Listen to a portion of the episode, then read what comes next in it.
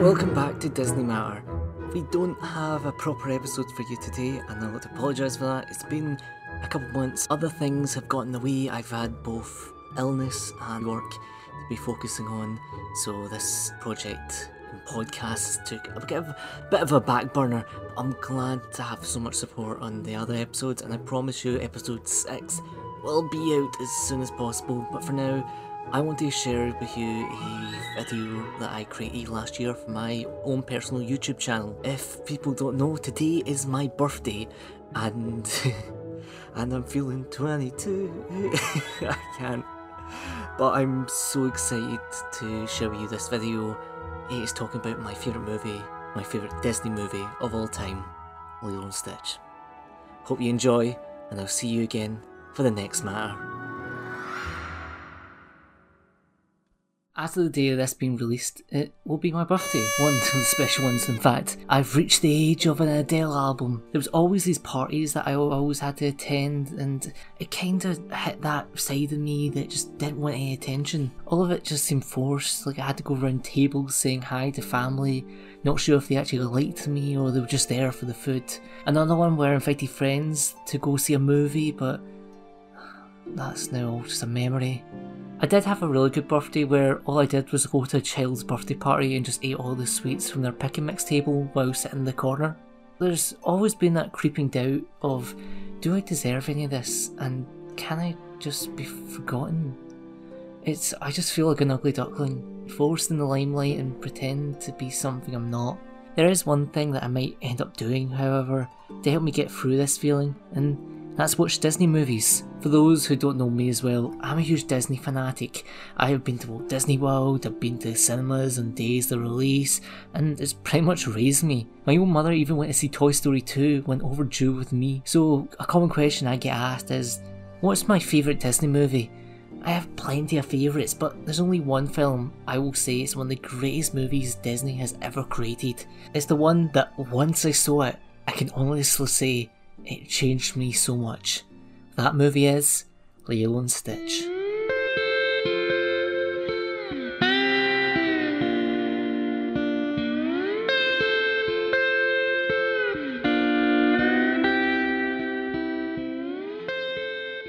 Could talk about how I have a wave of Stitch plushies or how I cried when I saw Stitch while in the Magic Kingdom, but let's not talk about me and just talk straight about the movie. During the 90s, Disney had never been on such a peak.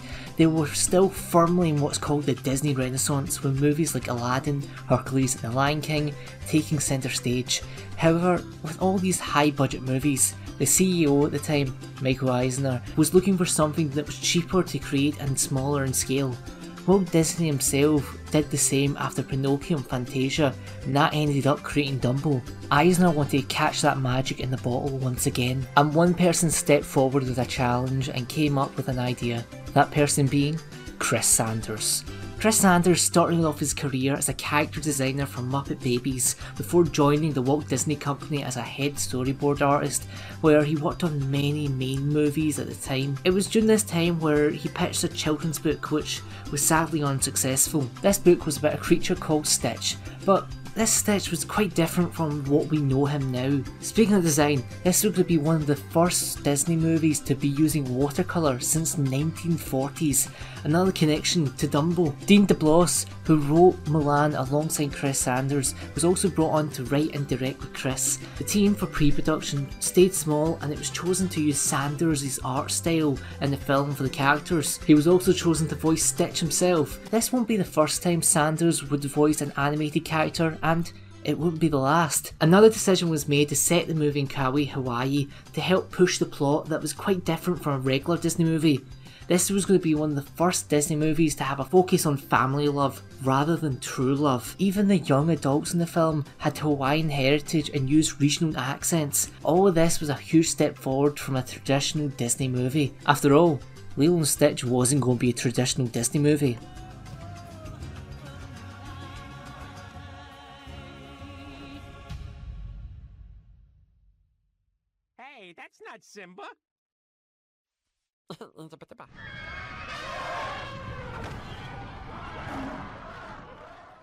In advertisements leading up to the movie, Stitch was seen messing with iconic Disney characters, with them showing disgust towards the blue creature, formally saying him as the black sheep of the Disney family, which is quite appropriate knowing the plot of the movie.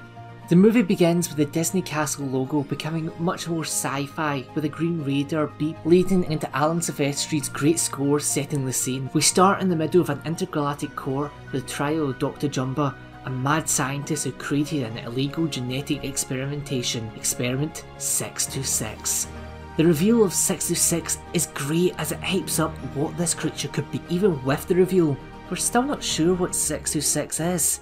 He's erratic, he's chaotic, he's not only a creature destruction, he's intelligent. People often see this scene, seeing the saliva drip down as gross, but it's actually quite intelligent. 626 is told by Captain Gantu's bragging that the guns track his DNA signature. This stunning escape sequence is such animation beauty. Just the blaster design is great. After a hyperspace jump, it's revealed that Stitch has landed on Earth, or ER. The Grand Councilwoman wants Earth to be destroyed, but quickly reveals that Earth is a protected habitat. And not because any humans live there, but because mosquitoes are a dangerous species. Out of everything, mosquitoes. We then get set up for good cop, bad cop style team up with the mad scientist Jumba, who's set to capture 626 in exchange for his own freedom, with Agent Pleakley, who's sent along to keep him in check. We fade from our sci fi setting with the Avengers scoring to A School of Fish, where our first song performed by Mark Keali'i Ho'omalu and the Kamahame School Choir, He Mele no Lilo. Not only does this show a large tonal shift between the world beyond the stars and the set in Hawaii, we get a clear sense of culture. For the hula dancers, they filmed actual hula dancers and animated their movement. The dance they are doing is an accurate dance during the song, we're introduced to the titular character, Lilo. Lilo is voiced by Daveigh Chase, who, to those who are a fan of Studio Ghibli, will recognise it as the voice of Chihiro in Spirited Away. That's not the only Ghibli's connection Lilo and Stitch has. Dakota Fanning, the voice of Lilo in the sequel movie, is the voice of Satsuki in My Neighbour Totoro. I might need to talk about that sequel another time, but anyway, Lilo is an outcast who holds tradition close to her heart. She goes out to feed the fish called Pudge every Thursday. She's a fan of Elvis and takes photos of fat tourists. Slowly throughout the film, we learn a bit more why this is the case. Well, apart from the tourists, that explanation is cut from the film along with the scene that brought that to focus. In that deleted scene, Lilo is approached by tourists who ask speak English and is called a native. It's a great comment on how those that live there are felt like they're commodified or dehumanized. So, to go against the tourists that take photo of her, she takes unflattering photos of them. After attacking Myrtle, like that ginger Egypt deserves, even when she's showing her doll Scrump, showing that how lonely she is and she just wants to be part of something. Lilo in Hawaiian closely translates to lost. Mele no Lilo meaning the melody of the lost. With all this, we've already set up the character Lilo as traditional, easy to temper, and lonely. It's time to meet the other member of that family, Nani. Nani is the older sister of Lilo. She's taken up the role as guardian after her parents have died. Nani has taken a lot of part time jobs just to support her younger sister, but she struggled. She was thrown into a situation she was not ready for. She's only just left her teens, and it was implied she was ready to become a national surfing star, with her many awards shown, but she had to give all that up for her sister. They might not see eye to eye to most things, but they truly care for each other. Lilo wants her sister back, and she doesn't want anyone to replace her mother. Nani just wants to be her sister, leading to this heartbreaking scene. We're a broken family, aren't we? No. Maybe a little. They have such a good dynamic and make such good representation for, of siblings in the movie to date. You have Anna and Elsa, they don't bond, and you don't realise it just they seem like two different people.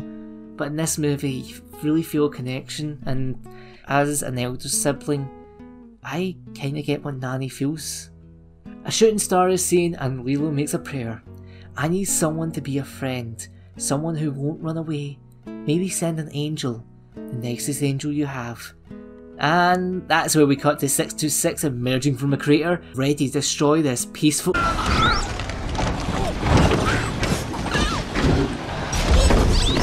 After hearing Lilo's prayer, Nani takes Lilo to the animal shelter to find a new friend. At the same time, 626 is taken into the pound and realises that he can't escape with Jumba outside. So he disguises himself as a dog and is picked by Lilo. Once again, we get to see the intelligence of 626 as he slowly learns his environment. He looks at the poster and learns that he has to love Lilo and by hugging, either by looking at a poster or learning that dogs don't talk so much, so he remains silent. He is weird, but that's what appeals to Lilo.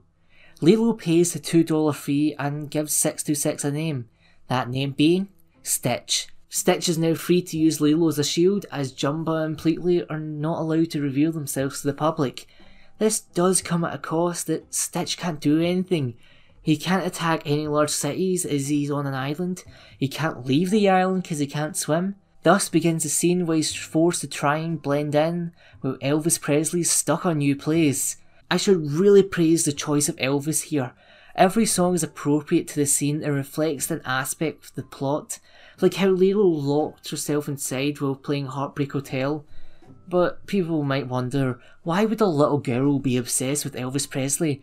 It makes perfect sense. Kauai is one of the locations where Elvis's movies were filmed, and when you live on a small island, a big celebrity appearing leaves an impact. We later meet David, Nani's boyfriend, who performs fire dancing at the diner that he and Nani work at. Fun fact Jason Lee Scott, the voice of David, also plays the villain in the second worst live action Disney remake. After a misunderstanding at diner, Nani loses her job and wants to get rid of Stitch. And that's where Lilo reminds her of what their father told them. Ohana means family. Family means Nobody, nobody, gets, left. left behind or or forgotten. Nobody gets left behind or forgotten. Jumba talks about how Stitch was made to be a monster who destroys and questions.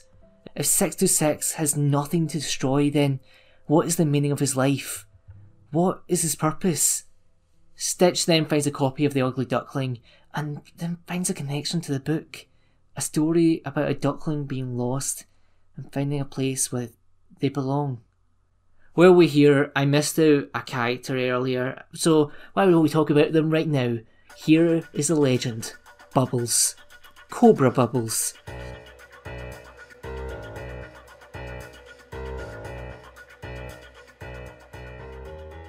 He's seen as the antagonist to the human element of the film, as Jumba is, at this point, the antagonist of the alien side of the story. Bubbles is a large and shown to be not only strong enough to rip nails off a door, but is the driving motive behind Nani's worry.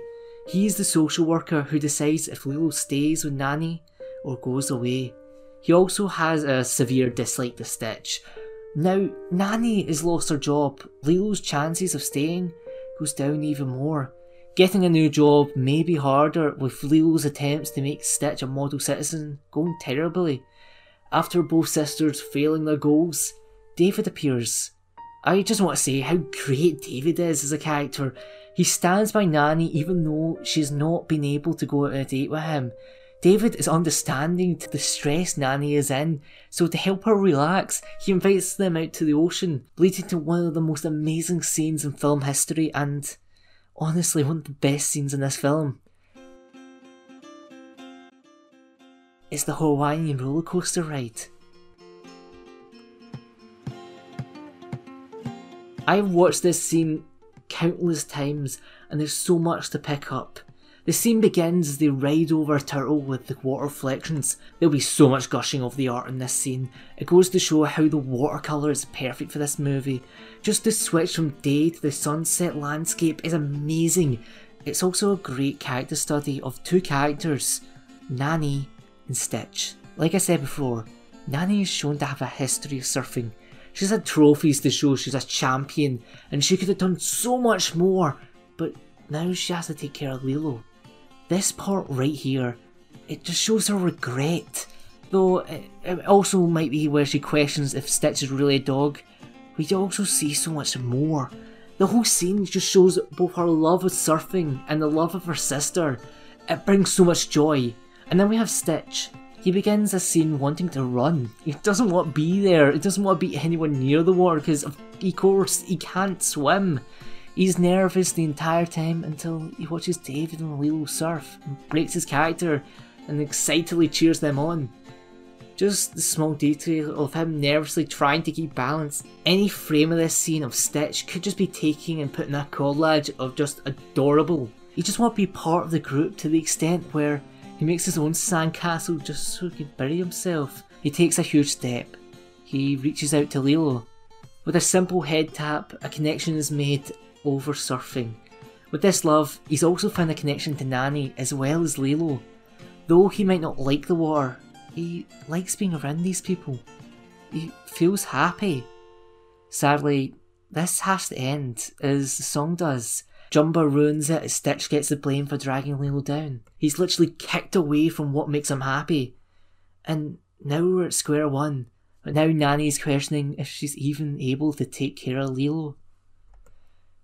And now we have to talk about Aloha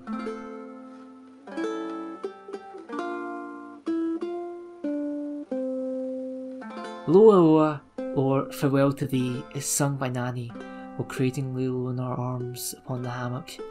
The song was originally composed by Queen Liliuokalani, the last queen of Hawaii. It is written while she's imprisoned after Hawaii's taken over. With this song, the last queen says about how she's unable to protect her people and her country, and her inability to uphold her duty as queen. Nani sings this to Lilo, just how, Hawaii was taken about away from Liliuokalani. Lilo is going to be taken away from her, and she's unable to do anything, but wishes she could do more. Stitch watches on, realizing what he's done to this family. Then comes the reveal of the family photo and what happens to the parents. That's us before. It was rainy and they went for a drive.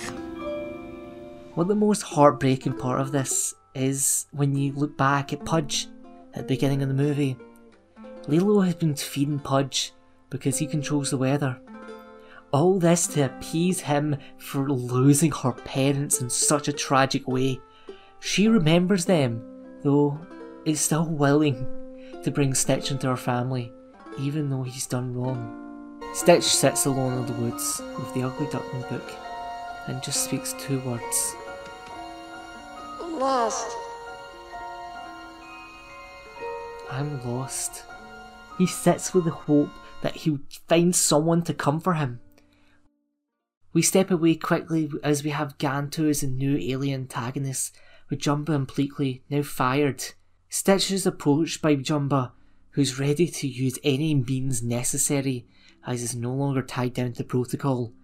Unlike before, Stitch is less aggressive and just afraid, as he's just waiting for his family. But Jumba simply states he has none. So Stitch runs.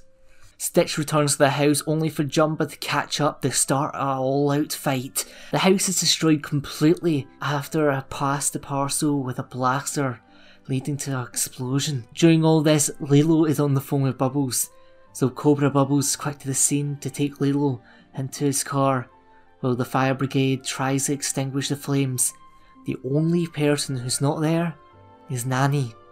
She'd been told about a job just down the road and had only been gone for less than a minute, only to return to the house she's known for many years.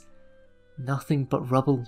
Yells and screams come from Nani, and the strong cobra snaps with this. Is this what she needs? It seems clear to me that you need her a lot more than she needs you. Lilo runs with the adults both showing genuine concern for her disappearance. Stitch catches up and reveals his identity with her showing scorn towards him. But short lived as Gantu has already trapped them both. Nani watches Gantu put them both in the ship, but Stitch is the only one to escape as it flies away. Stitch, now in his alien form, is confronted by Nani, but Jumba and Pleakley charge in and detain Stitch. All Nani can do is ask one thing Where is Lilo? Completely heartbroken, she breaks down to tears as they refuse to help. However, there is one person who wants to help. With just one word, Stitch approaches Nani. Oh, Hannah. Hey! Nobody Yeah, gets left behind or forgotten. So, after convincing Jumba easily, Stitch is very persuasive after all. This leads to one of the most breathtaking chase sequences. All of this is hand drawn, which is amazing to remember all these massive ships flying through the sky. We also get a rule of thirds with the sunburnt ice cream guy dropping his ice cream for the third time. That's one thing I love about this plot everything arcs round. Nothing is left dangling. As we return to the road where Stitch first crashed nearby, as he's now protecting the frog that he once pointed the gun at. This is where I now talk about how much I love the liquid style. Everything is so flowy. The lava, just like the blasters, has this gooey feel, which is just so pleasant to look at. Even the explosions are so artistic.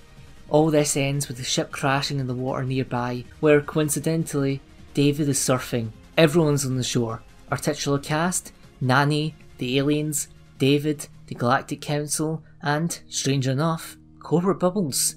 The Grand Councilwoman goes off and is about to take credit for the capture Experiment 626, but a small voice pipes up. My name Stitch. This alien she once knew to be vile and repulsive is sat speaking civilly now, an act that takes her quite aback. This is when Stitch explains in one of the most powerful moments in the movie. This is my family. I found it all on my own. And with that, Stitch is true to his word. He waddles back to the ship. Though politely asks if he has to go, the councilman regretfully declines. That is when Cobra reminds Lilo something she has Stitch's adoption certificate, meaning Stitch belongs to Lilo. This paper was treated as a small joke, was actually a Chekhov's gag. This allows Stitch to stay on Earth with his family in exile, and the whole family is now protected by the United Galactic Federation. Oh yeah, why was Bubbles there? Well, he used to be part of the CIA and I met the councilwoman before in 1973, aka Roswell. This explains why Bubbles was so interested in Stitch and why he's dressed as a Men in Black agent. Everything loops back around, especially another joke where the aliens thinking about mosquitoes being endangered was all because of Bubbles. He is a legend. That's how he saved the world. Ah, salute to you, Cobra. The movie ends with the house being rebuilt with help from Bubbles, David, and Jumba and Pleakley, who weren't allowed back in the ship off Earth. We see many glimpses of the family together, and maybe a dysfunctional one with two sisters, a brother in law, two alien uncles, or an aunt as Pleakley is a non conforming icon, a former CIA social worker, and a genetic experiment pet. This was a broken family, but Stitch entered her life and are now grown.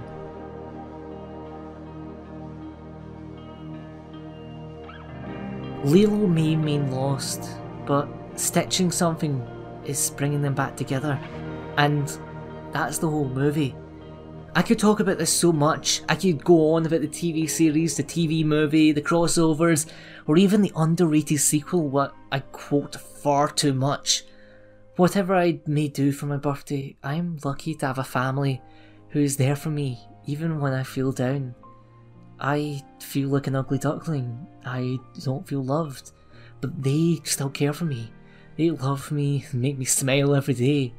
I love my family, but you see, it's the family you create, the people you meet, the people you're connected to. It doesn't matter how small or how large or how different it may be, it's your family. It's your Ohana. An Ohana where you can feel like you belong, where nobody is left behind or forgotten.